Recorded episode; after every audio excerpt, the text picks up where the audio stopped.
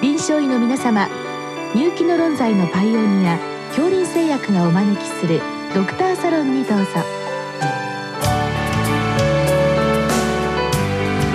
今日はお客様に東京医科歯科大学眼科学教授大野京子さんをお招きしております。サロンドクターは順天堂大学教授池田志学さんです。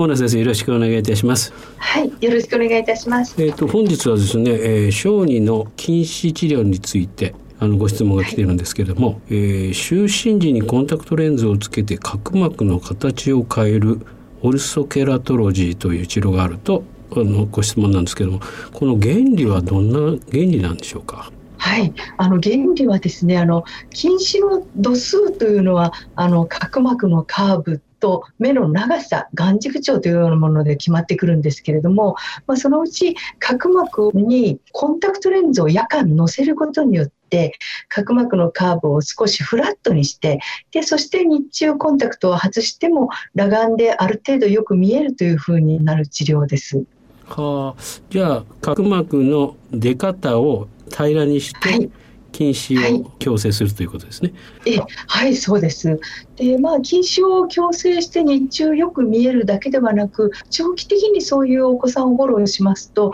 禁止の進行自体も抑制できるということが分かってきて脚光を浴びています。ああなるほど。でもまあコンタクトということなのであのご質問にはありますけれども、はい、適用年齢っていうのは何歳ぐらいからなんでしょうか？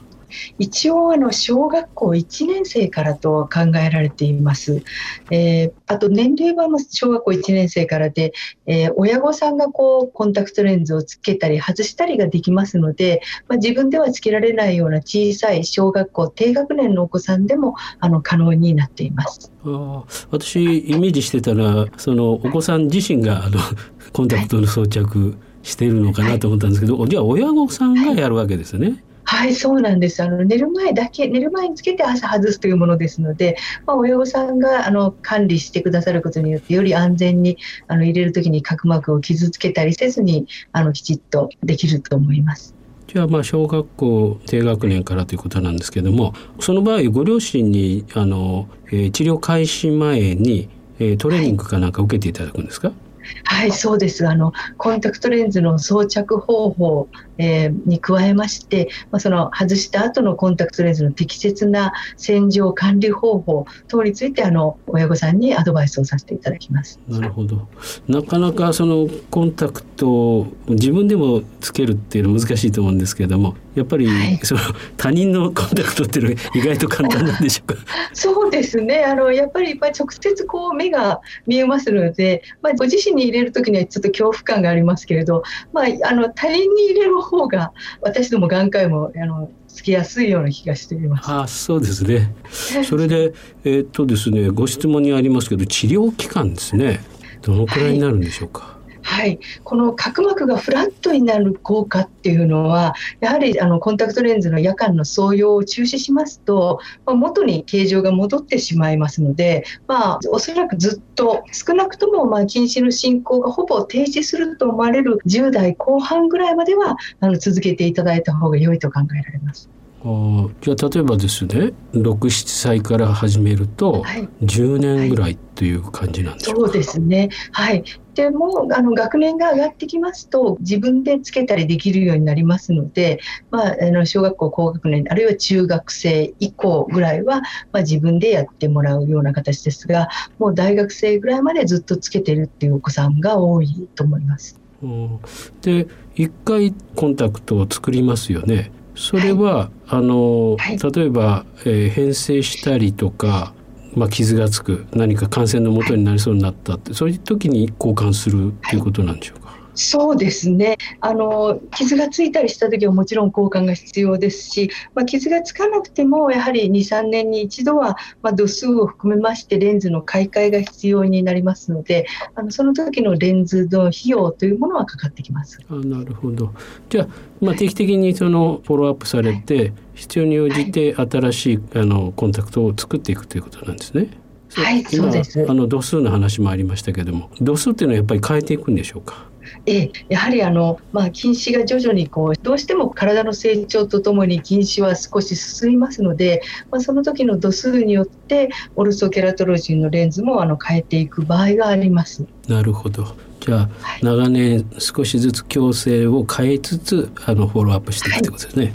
それではい、そうです。やはりあのこのご質問にありますけど気になるとか効果なんですけども、えはい、効果の判定っていうのはどういうふうにされるんですか、はいそうですね。あの、まあ、弱い近視の場合にはまず裸眼視力が眼鏡やコンタクトをつけなくてもあの非常に遠くがよく見えるっていう効果とあとその近視を抑制できるっていう効果がありましてあの2年間の臨床試験のスタディでは普通のコンタクトレンズあるいは普通のメガネをかけたお子さんに比べて30%から60%ぐらいあの近視の進行も抑制できたということが報告されていますので、まあ、裸眼でよく見えることに加えまして、まあ、長期的にも近視のスピードが遅くなる進行のスピードが遅くなるということもあの効果として考えられています。あ2年間のエビデンスがあるということですね。はいやはりあのもう一つ気になるところはあの保険適用も含めたですね、費用なんですけど、えー、ぐらいなんでしょうか？はい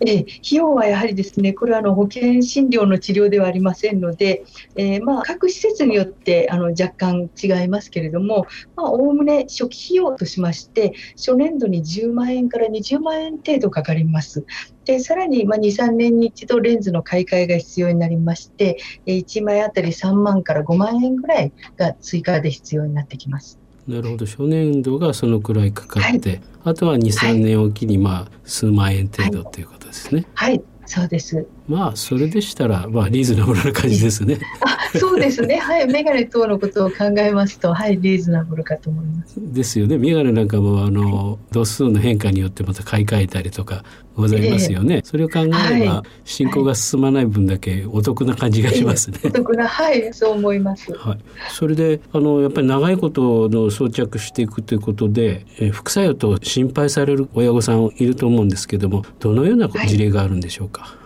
えやはりあのコンタクトレンズを夜間につけるっていうことによる副作用があります。えー、特に角膜に傷がついてしまう、えー、あるいは角膜に感染を起こして角膜潰瘍などを起こしてしまうといったことがありますので必ず装着中はあの定期的に処方していただいた眼科に受診して角膜の状態をチェックするということとあの痛みがあるなどの違和感があった時にはすぐに眼科に受診していただくといったことが必要になります。なるほどやっぱり異常があったらすぐ受診するということですね。はいそうです。そうですね。それとあの 私ちょっとあのルーズな性格なんで例えば週に1日2日忘れちゃったとかですね、はい、そういったことでも大丈夫なんでしょうか、はい、そうですね、まあ、あの遠くをよく見たいっていう点につきましてはちょっと忘れてしまっても、まあ、つけましたらまた同じように見えるんですが近視の進行を長期的に抑制するという目的につきましてはやっぱり忘れてしまうとそれだけちょっと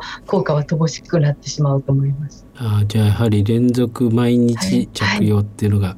やっぱり本筋なんですね。はい、はい、それが最も望ましいです。まあいろいろあの今子どもたち、まあ、家におりますけれどもあの、はい、ポストコロナでいろいろまた活動が増してですね例えば、はい、クラブでどこかに宿泊するとかですね、はい、そういうことがあって忘れちゃったりとかってそういうことあるんじゃないかなと思うんですけど。ああそうですねそうだと思います。まあ、あの短期間ちょっとつけられなくてあの期間があるっていうのはまああのやむを得ないと思うんですが、まあ、できる限りつけていただくというような感じができれば望ましいと思います。極力ということですね。はい、極力と。はい、わかりました。はい、で、あのご質問にもあるんですけれども、眼科でこの治療をやっているところっていうのは何か学会等があったり、はい、あるいはリストがあるんでしょうか？えー、オルソケラトロジーを行っている眼科のリストっていうのはないんですけれども、えー、日本コンタクトレンズ学会もしくは日本近視学会に所属する、まあ、あの小児の近視専門医がいる施設であの処方していただくということになっているんですがオルソケラトロジーを行っている一覧というのはうんちょっとあのホームページでは簡単には見つけることはできないような気がします。まあ、ホームページをちょっとアクセスをしていただいて各病院のあのそこでこの治療を行っているかどうかをチェックしていただくという手順になると思います。あの逆に言いますとキーワード検索でオルソケラトロジー、はい、えー、小児眼科と、こういうものを入れてみるっていうのはどうでしょうか？はい、そうです。あのオルソケラトロジーとキーワードで入れていただけますと、確かにあのホームページでいろいろな眼科さんがあのそれを歌っております。ただ、まああのいろんなところでこうやっておりますけれども、まあ、できれば小児眼科というキーワードがあって、小児の近視専門医がいるところで作られた方がいいと思います。なるほど。その、はい、先生の今おっしゃった学会に所属していない医師でも、はいはい、これは処方を作ることはできるんでしょうか？ええ、できると思います。あのこのオルソケラトロジーの処方にはあの日本眼科学会が主催するオルソケラトロジー講習会というのを受ける必要がありまして、まあ、その講習会を受けた医師であれば、えー、学会にそのコンタクトレンズ学会近視学会に所属していなくてもあの自由診療としてあの処方することは可能だと思います。あじゃあ一応原則がついてるわけですね。学会が主催するセミナーの受講を必須とするということです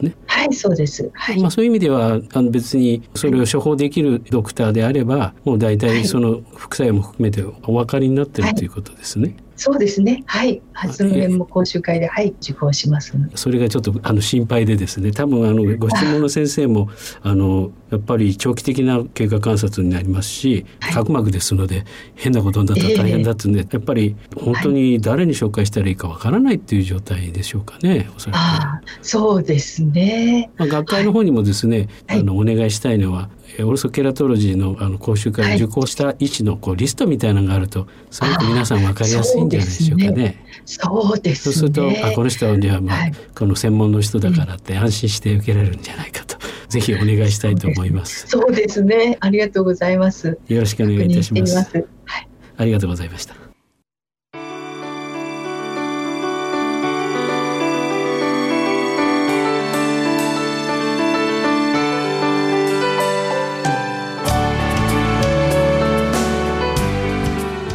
今日のお客様は東京医科歯科大学眼科学教授大野京子さん。